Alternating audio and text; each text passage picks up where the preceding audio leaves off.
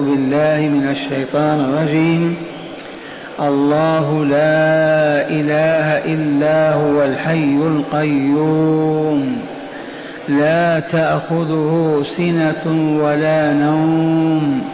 له ما في السماوات وما في الأرض. من ذا الذي يشفع عنده إلا بإذنه؟ يعلم ما بين أيديهم وما خلفهم. ولا يحيطون بشيء من علمه إلا بما شاء.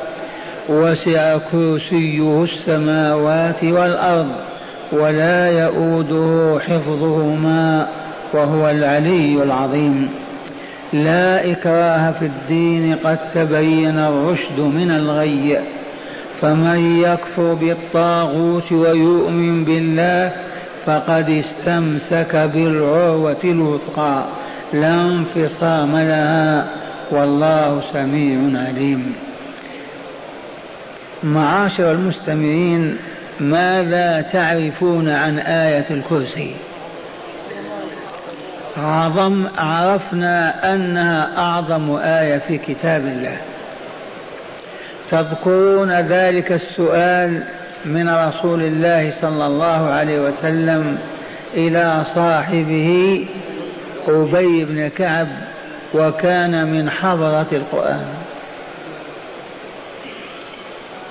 فقال له أي آية أعظم في كتاب الله؟ يا أبا المنذر. قال آية الكرسي. فضرب النبي صلى الله عليه وسلم في صدره هكذا. وقال ليهنأك العلم يا أبا المنذر. ليهنأك العلم يا أبا المنذر. عرفتم عن آية الكرسي أن من واظب عليها وحافظ على قراءتها بعد كل صلاة فريضة. لم يمنعه من دخول الجنة إلا أنه ما مات. المانع له الموت. لو جاء لدخل الجنة. وهذا الحديث حسن وعمل به الصالحون ولن يكون من غير رسول الله صلى الله عليه وسلم إذ لا يقول هذا إلا من يوحى إليه ويتلقى العلم من ربه. آية الكرسي. ماذا عرفنا عن الجملة الأولى؟ الله لا إله إلا هو. مبتدأ وخبر الله أخبرنا عنه لا إله إلا هو. وعرفنا أن الله اسم الله عز وجل.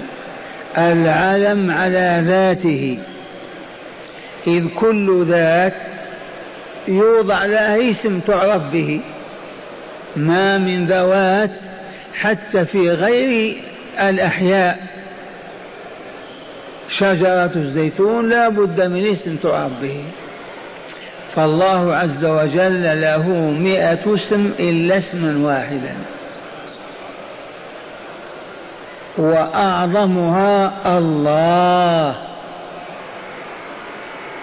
وقد ورد وصح عن النبي صلى الله عليه وسلم من سأل الله باسمه الأعظم لا ترد له دعوة.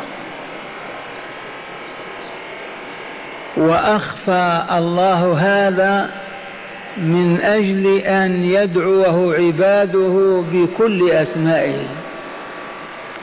إذ لو عرف المسلمون الاسم الأعظم لتركوا الدعاء بكل الأسماء ولم يأخذوا إلا بالاسم الأعظم. ونظير هذا الساعة التي في يوم الجمعة. لا يوافقها عبد يصلي فيسأل الله تعالى شيئا إلا أعطاه. هذه الساعة لم تضبط. هل هي بعد العصر؟ هل هي بعد الظهر؟ هل هي في الضحى؟ من أجل أن يطلبها الراشدون الراغبون في الخير يطلبون في كامل النهار. إذ لو ضبطت أنها بعد العصر بساعة لظفر بها كل الناس ويعطلون الوقت الآخر من العبادة. ونظير هذا ليلة القدر. ليلة القدر هذه الليلة خير من ألف شهر. من أقام من أولها إلى آخرها كأنما عبد الله بثلاث ثلاث وثمانين سنة وأربع أشهر. عمر كامل.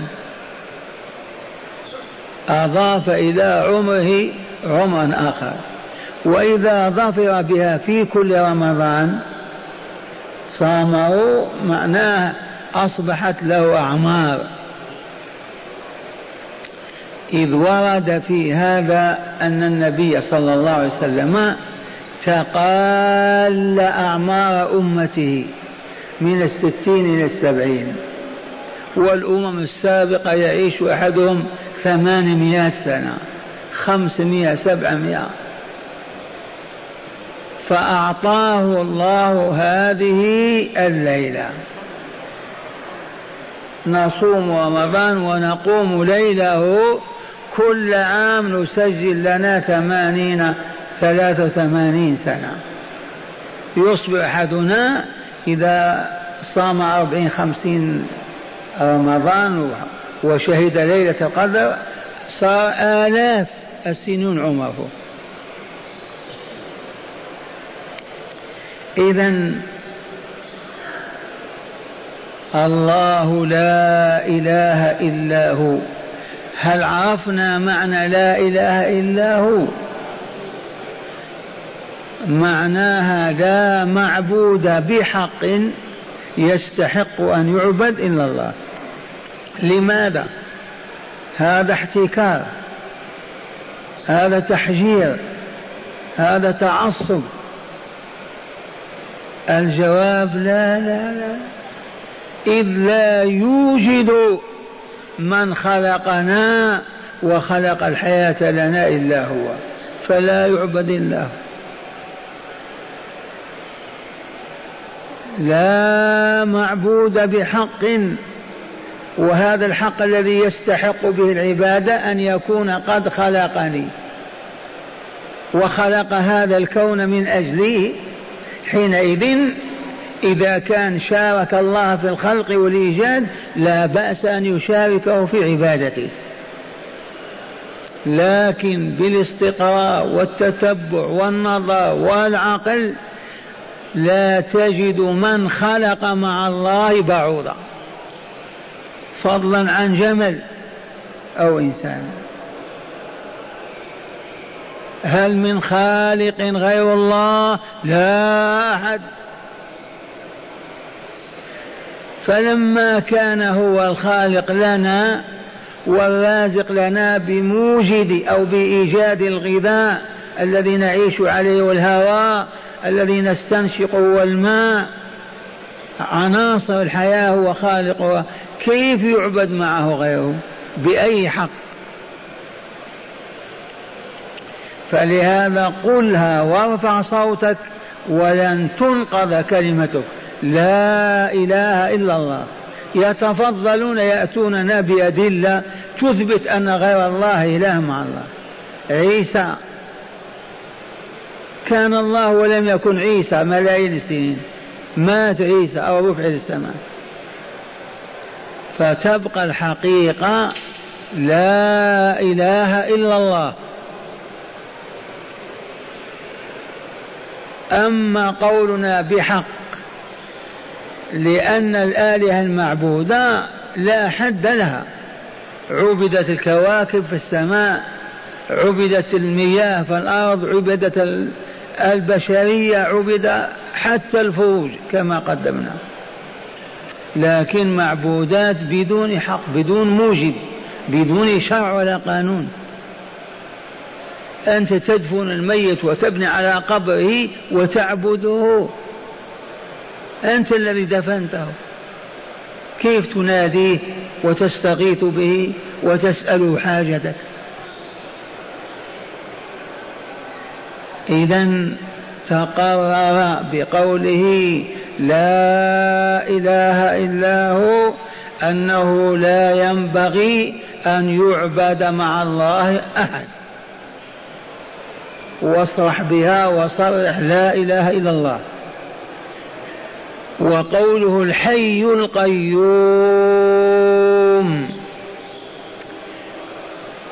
سائر أنواع الحيوات هو واهبها.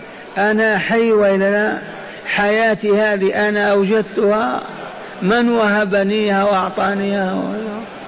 كل حي بيننا وفينا وفي العوالم العلوية والسفلية من وهبه حياته؟ الله. إذا فما دام يهب الحياة, الحياة ويعطيها لن يكون إلا حيا. الميت يعطي شيئا وحياته تختلف عن حياة مخلوقاته. الحي حياة لم يسبقها موت. كحياتنا نحن أيها الحاضرون قبل مئة سنة ما كان واحد موجود منا. حياة الله حياة كاملة تامة لا تسبق بعدم ولا يأتي بعدها أو يلحقها موت وانقطاع. هذه الحياة الحقة. ولا الحي القيوم. القائم على كل الأكوان. يديرها ويدبرها. يميت يحيي يعطي يمنع. يرفع يضع كل الكون من يديره من القيوم عليه. هل عثرت البشرية على قيوم مع الله؟ يدير كوكب فقط في السماء. ما الحي الدائم الحياة. القيوم على كل المخلوقات. لولا قيوميته لارتطمت الحياة وتمزقت. من آلاف السنين. ثالثا لا تأخذه سنة ولا نوم. فلهذا منزه عن صفات المحدثين. لا تأخذه سنة يعني نعاس مقدمة للنوم ولا نوم. إذ لو كان ينام لخرب العالم. إذا بهذا أصبح الإله الحق. إذا من عدا الله ينام وتأخذ السينة فليس إذا كمخلوقاته. فرابعا له ما في السماوات وما في الأرض. هذه اللام لام الملك وإلا لا؟ هذا المسجد لمن لله؟ تلك السيارة لمن لإبراهيم. له ما هو موجود في السماوات والأرض. من قال لا نحن الذين نملك. هذا البيت الذي تملكه كنت أنت ولم يكن وسوف تموت وتتركه من مالكه إذا له ما في السماوات وما في الأرض. ومعناه أيها الطماعون مثلي. عليكم بالله اطمعوا فيما عنده لأنه يملك. أما تطمع في مخلوق وتقول أعطيني عمارة وابني لي دار ما يستطيع. ما يملك هذا. ومن هنا يجب على القلوب كلها أن تتجه نحو الله. نقف نسأل بالملايين من البشر كلمتنا كلها اللهم ما فيه إلا هو. لأن له ما في السماوات وما في الأرض من المضر من الذرة إلى المجرة إلى السماوات السبع إلى دار السلام. لا يخرج شيء عن ملك الله تعالى. كل شيء مملوك لله. فمن أراد شيئا فليتملق إليه وليتزلفه ينادي بأسمائه بصفاته يسجد له بين يديه يكثر من ذكره. هكذا حتى يستعطفه ويسترحمه أما غير الله فلا يملك شيئا. له ما في السماوات من كائنات وما في الأرض. نباتات وحيوانات ومياه وجبال الكل له. فلا تطلبن بني شيئا من غير الله فإنه لا يملك شيئا إلا الله. جمع القلوب عليه وإلا لا أصبحنا جسما واحدا. خامسا أو سادسا من ذا الذي يشفع عنده إلا بإذنه؟ الجواب لا أحد. هذا الاستفهام بمعنى النفي. من ذا الذي يشفع عنده إلا بإذنه لا أحد. وهنا نكرر الشفاعة لتكون منها على علم. الشفاعة بمعنى الوساطة. فلان يشفع له فلان عند الغني الفلاني أو الحاكم الفلاني ليقضي حاجته. يشفع نفسه بآخر يصبح شفع أو زوج. ينفي تعالى أن يكون يوم القيامة يوجد من يشفع في أبيه أو أمه أو أخيه أو قريب أو بعيد بدون إذن الله تعالى. نفيا كاملا. والله العظيم لا يوجد من يشفع يوم القيامة في أي كان بدون أن يأذن الله له. فمن هنا العوام يقولون يا رسول الله الشفاعة اشفع لنا يا رسول الله.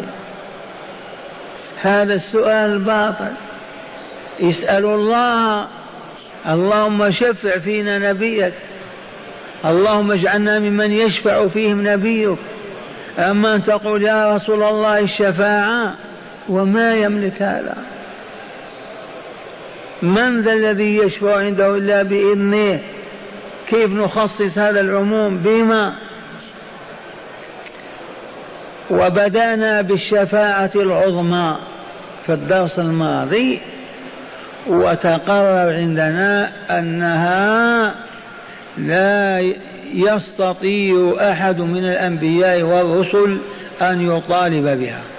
تنازل عنها آدم تنازل عنها نوح تنازل عنها إبراهيم تنازل عنها موسى تنازل عنها عيسى ولما انتهوا إلى محمد صلى الله عليه وسلم قال أنا لها. كيف عرف أنه لها؟ لأن الله تعالى أعلمه. جاء من سورة بني إسرائيل أو الإسراء قول الله تعالى له ومن الليل فتهجد به نافلة. لك عسى أن يبعثك ربك مقاما محمودا. رجاء أن يبعثك ربك مقاما محمودا وعسى من الله تفيد التحقيق. وعده وإلا لا فمن هنا لما تأتي البشرية تطلب إليه أن يشفع لها؟ قال نعم أنا لها. لكن كيف شفع؟ قال صلى الله عليه وسلم فآتي تحت العرش فأخر ساجدا. ويلهمني ربي تعالى محامدا لم أكن أعرفها. فأحمده بها وأثني بها عليه فلا أزال أحمده وأثني عليه حتى يقول لي يا محمد ارفع راسك وسل تعطى واشفع تشفع.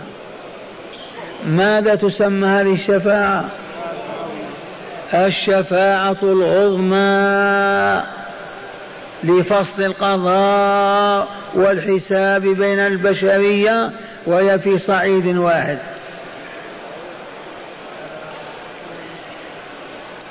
ثم ورد أن أهل القرآن حضرته العاملين به يشفعهم الله في أقربائهم. يأذن الله لهم. عرفنا أن الشهيد شهيد المعركة يشفعه الله تعالى في من شاء. يشفع الأنبياء والرسل والصالحين لكن كيف يشفعهم؟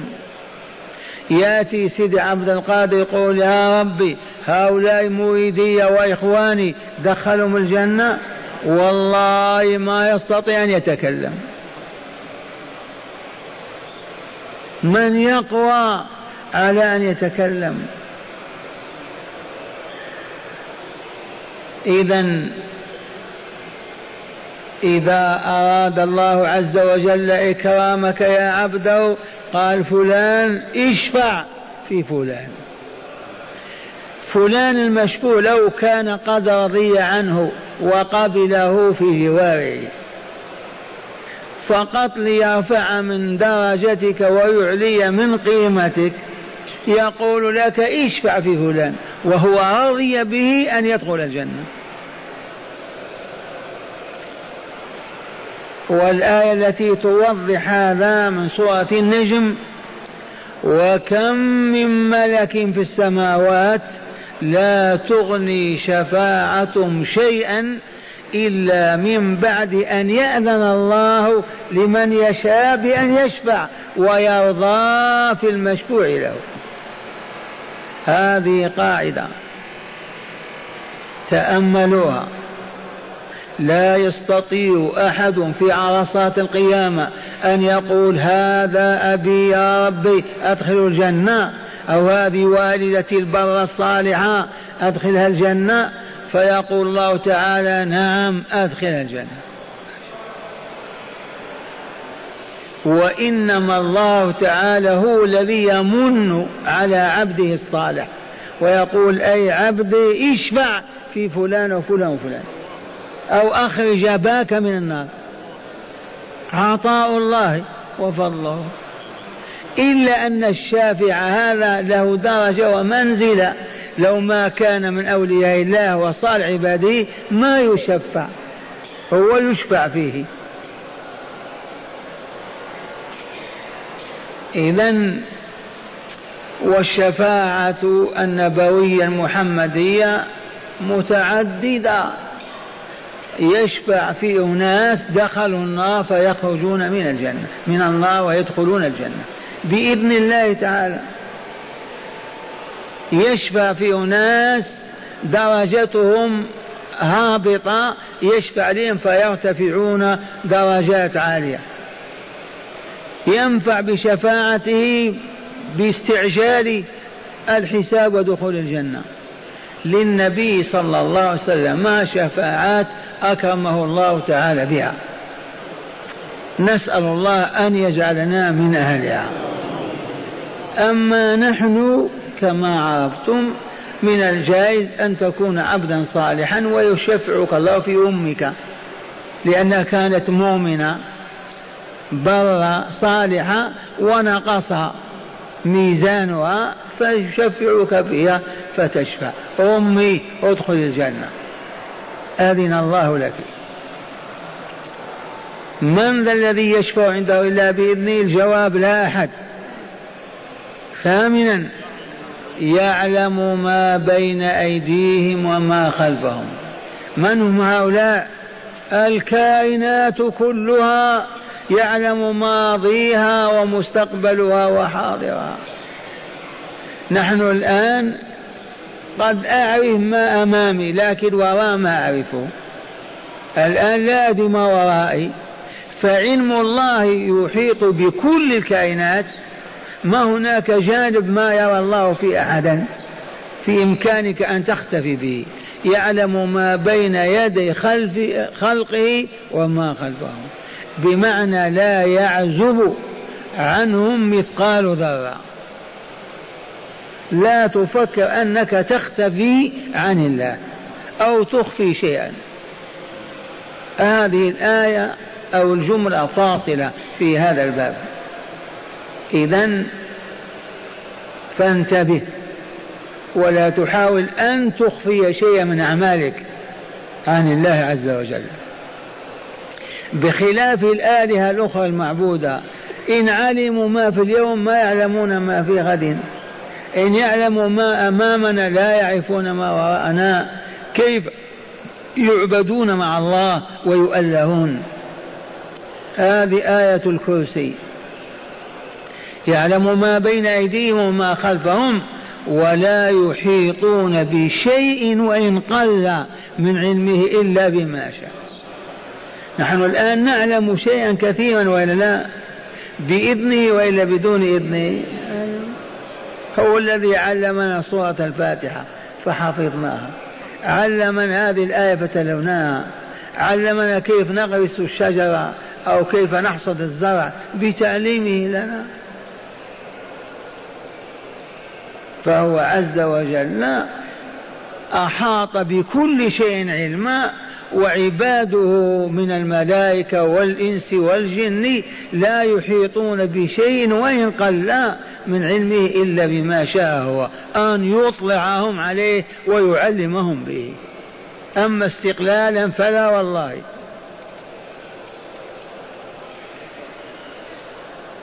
فتاسعا أو عاشرا وسع كرسيه السماوات والأرض. من أهل العلم من يقول وسع علمه السماوات والأرض. ولا داعي إلى هذا التأويل. لو كان النبي صلى الله عليه وسلم فسر هذا وقال لأصحابه أو لعلي أو لفاطمة أو لعائشة مثلا كرسي الله علمه لقلنا آمنا بالله. لكن ما دام الرسول صلى الله عليه وسلم لم يفسر الكرسي بالعلم كيف نقول علمه؟ وسع علمه السماوات والأرض. نعم يعلم ما بين أيديهم وما خلفهم. فالكرسي يقول فيه عبد الله بن عباس هذا تلميذ رسول الله صلى الله عليه وسلم. يقول لو أخذنا السماوات السبع ومزقناها وألصقنا قطعة بقطعة والأراضين كذلك وأصبحت رقعة واحدة ووضعنا الكرسي عليها لما وسعته. آمنا بالله. وأما الكرسي نفسه نسبة العرش وأما العرش سرير الملك نسبة العرش إلى ذلك الكرسي كحلقة ملقاة في أرض فلاة أخفف عنكم وإلا لا؟ اسمعوني. ما تندهش. غمض عينيك وفكر وأنت هابط كم من مليون سنة. إلى أين تصل؟ قل لماذا هات. فكر. هابط إلى أين؟ لا شيء. ما نعرف. ارفع راسك. لولا أن العرش فوقنا لقلنا وبعد العرش ما هو أيضا. حالنا كحال جنين في بطن أمه لو تتصل بهذا الجنين وتقول أيها المسكين أنت في ظلمة أنت في ضيق أنت أنت. قل أنت مجنون. كيف؟ قل لو تخرج إلى بطن أمك لكان يقول يسخر منك. فين هذا؟ الدنيا كلها في ذاك الرحم لا يراها إلا هذا. نحن الآن محصورين في هذا هذه الكرة كأننا في رحم. لا نشاهد الانطلاق الواسع إلا إذا فاضت أرواحنا. فمن هنا وسع كرسيه السماوات والأرض مع بعضهم بعض رقعة واحدة واختلف كما قلت لكم في الكرسي. ما هو الكرسي؟ هذا الذي أنا جالس عليه نسميه كرسي ولا لا؟ هذا ليس المراد بقول الله تعالى وسع كرسيه هذا الكرسي. قالت العلماء قال أصحاب الحبيب صلى الله عليه وسلم الكرسي موضع قدمي الملك. السرير يجلس عليه الملك ويدلي رجليه فيوضع له كرسي يضع قدميه عليه. فلهذا فسر ابن عباس الكرسي موضع القدمين. هو على عرشه على سرير ملكه ويضع قدميه على ذلك الجزء المسمى بالكرسي المكرس.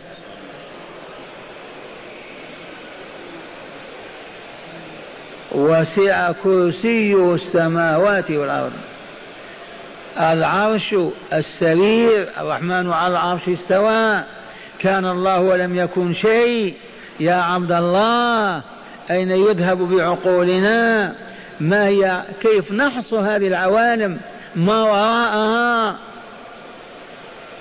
عجزت العقول عن التفكير والإدراك. طاقاتنا محدودة. ما نستطيع أن ندرك إلا ما أعطانا الله القدرة عليه. وقد قلت لكم صوتك أنت يسمع كم ميل بصرك تنظر كم ميل. عقلك كذلك يدرك أشياء ويعجز عن أخرى لا يدركها. أبصارنا تدرك أشياء ما نبصر وهي معنا في الهوى لضعفنا وعدم قدرتنا إذا لا يسعنا إلا أن نقول آمنا بالله آمنا بالله ونمسك بلحانا. إن كان لنا لحى والحالق باش يمسك. أيها الحالقون من أبنائنا أعفوا لحاكم ائتسوا بنبيكم صلى الله عليه وسلم. وقد ذكرت لكم لما كان جالسا يعلم أوحي إليه أن رجلا من بني إسرائيل يركب على على بقرة. والبقرة عندنا نحن الفلاحين ما نركب عليها. نحمل عليها أو نسني بها الماء. فرفعت رأسها إليه هكذا وقالت ما لهذا خلقت؟ لما وصل الخبر إلى الرسول فورا أخذ بلحيتي وقال آمنت به آمنت به آمنت به. بقرة تنطق وتقول لراكبها ما لهذا خلقت خلقت للحرث والسني. لا للركوب عليها وكان أبو بكر وعمر غائبين عن المجلس فقال وآمن به أبو بكر وآمن به عمر ثقة في إيمانهما. وهو كذلك. وسع كرسيه السماوات والأرض ولا يؤود حفظهما. ما معنى ولا يؤود الله تعالى حفظهما؟ أي لا يثقله ولا يعجزه حفظ السماوات والأرض. لولا أنه حافظ لها تبخرت من ملايين السنين. محفوظة ولا؟ هذه الشمس كم؟ لما ما تبعثرت وسقطت وهي نار لما ما احترقت وشاهدنا الدخان يملأ الكون. إذا ولا يثقله أو يعجزه حفظ السماوات والأرض. الكل محفوظ بحفظه عز وجل.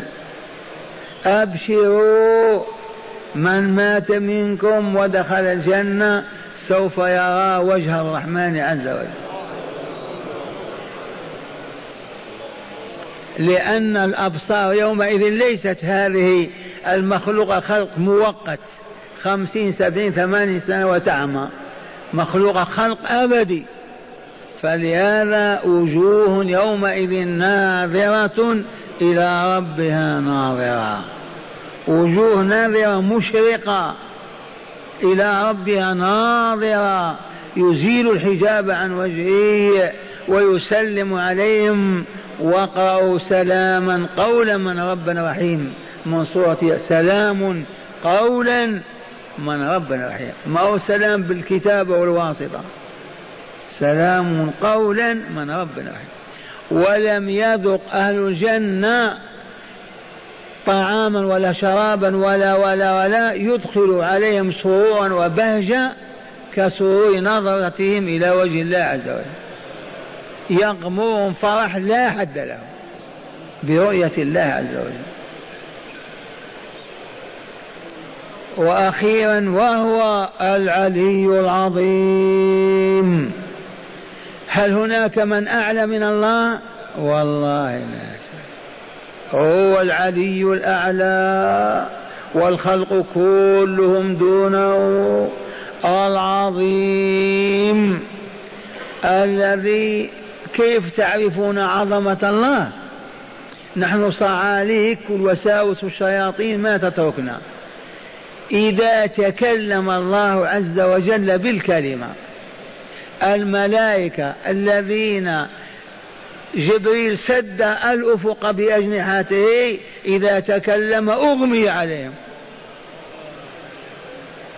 وقرأوا قول الله تعالى حتى إذا فزع عن قلوبهم قالوا ماذا قال ربكم؟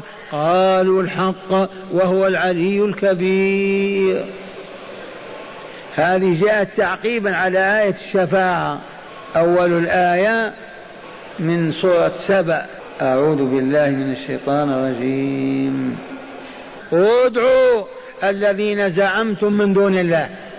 فضلوا اسألوهم الولد والمال والحياة الطويلة. ورا اسألوا. لا يملكون مثقال ذرة في السماوات ولا في الأرض. ادعوهم. الذي لا يملك مثقال وزن ذرة. قل له أعطيني ولد. أو زوجني مرأة أو رقني في وظيفة ما يملك مثقال ذرة. والله لا يملكون مثقال ذرة. إذا ما الفائدة في دعائهم نلعب؟ لا يملكون مثقال ذرة في السماوات والأرض وما لهم فيهما من شرك. وليس لآلهتكم من شرك مع الله لا بالخمس ولا بواحد في المئة ولا واحد بمليون أبدا لهذه الآلهة. لا يوجد إله من آلهة الباطل يملك بالشرك مع الله. ولو بواحد من مليار. منين تع... إذا كيف نطلبهم؟ منين يعطوننا؟ ولا يشفع نعم. وما لهم منهم من ظهير. هذه أخرى. لا يوجد من الآلهة المعزومة المزعومة من هو ظهير لله. ينتصر الله به أو يعتز به أو يساعده أو يقوم معه بمسائل فيجوز حينا أن يشفع لنا عنده.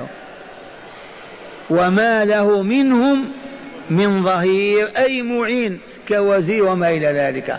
كيف ندعوهم إذن ولا تنفع الشفاعة عنده إلا بإذنه أيضا. ولا تنفع الشفاعة عنده إلا لمن أذن له. حتى إذا فزع عن قلوبهم قالوا ماذا قال ربكم؟ قالوا الحق وهو العلي الكبير. هذه الآية ينبغي أن نعنى بها. هذه من صورة سبأ بين الأحزاب وفاطر. اسمعوها وتأملوا. يقول تعالى وقوله الحق.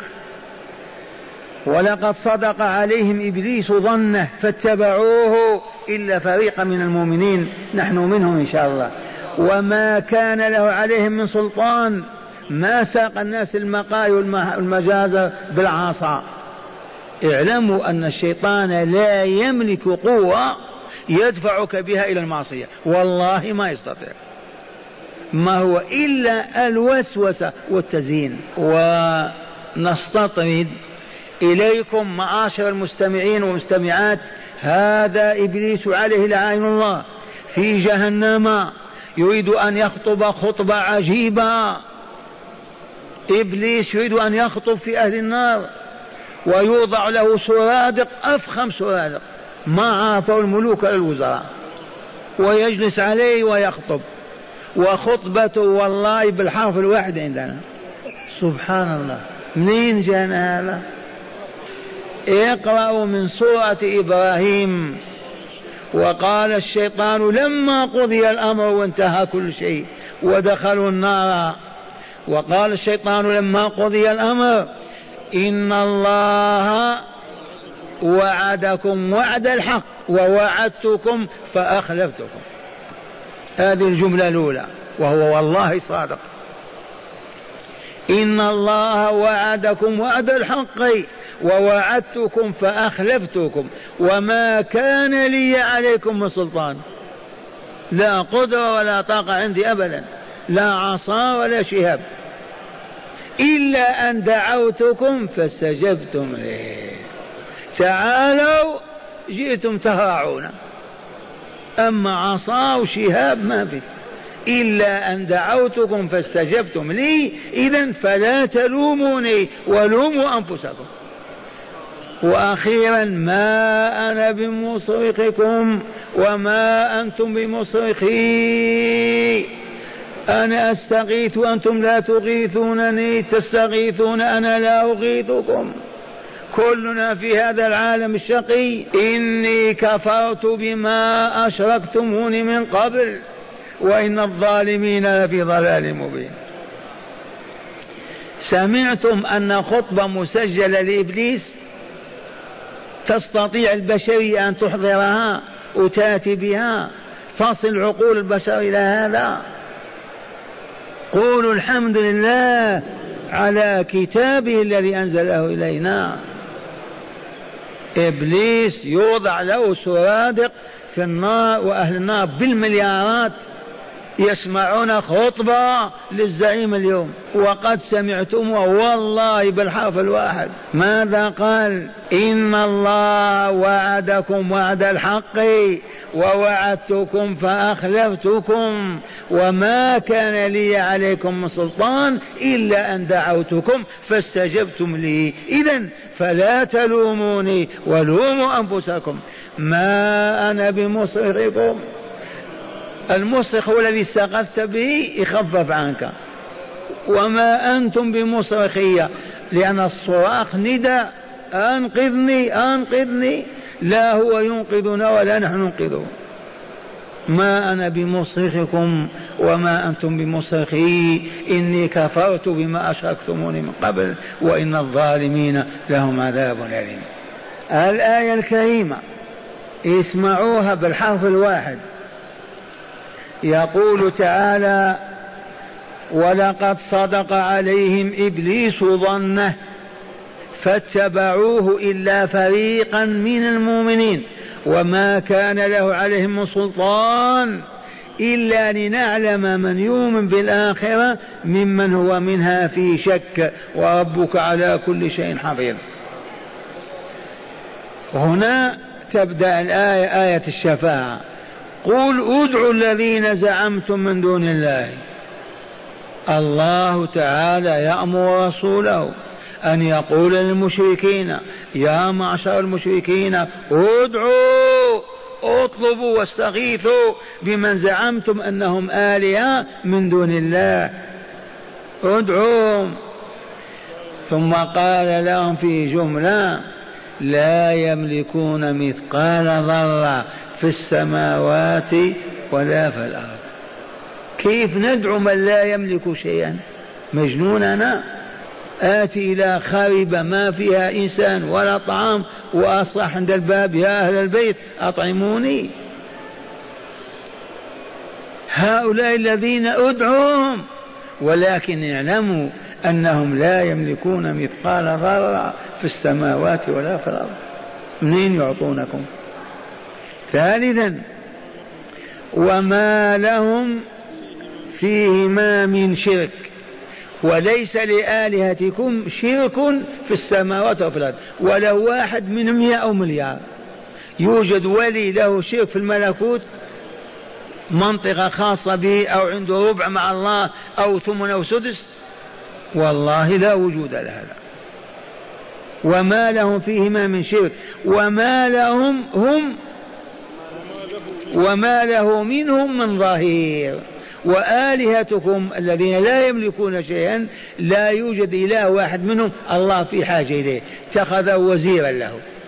أو ظهيرا يستنصر به ويعينه. فيه؟ وما له منهم من ظاهر إذا كيف تدعونهم؟ لو كانوا يملكون يعطونكم مما يملكون. لو كان منهم الظهراء والوزراء استشفعوا بهم يشفعون لكم.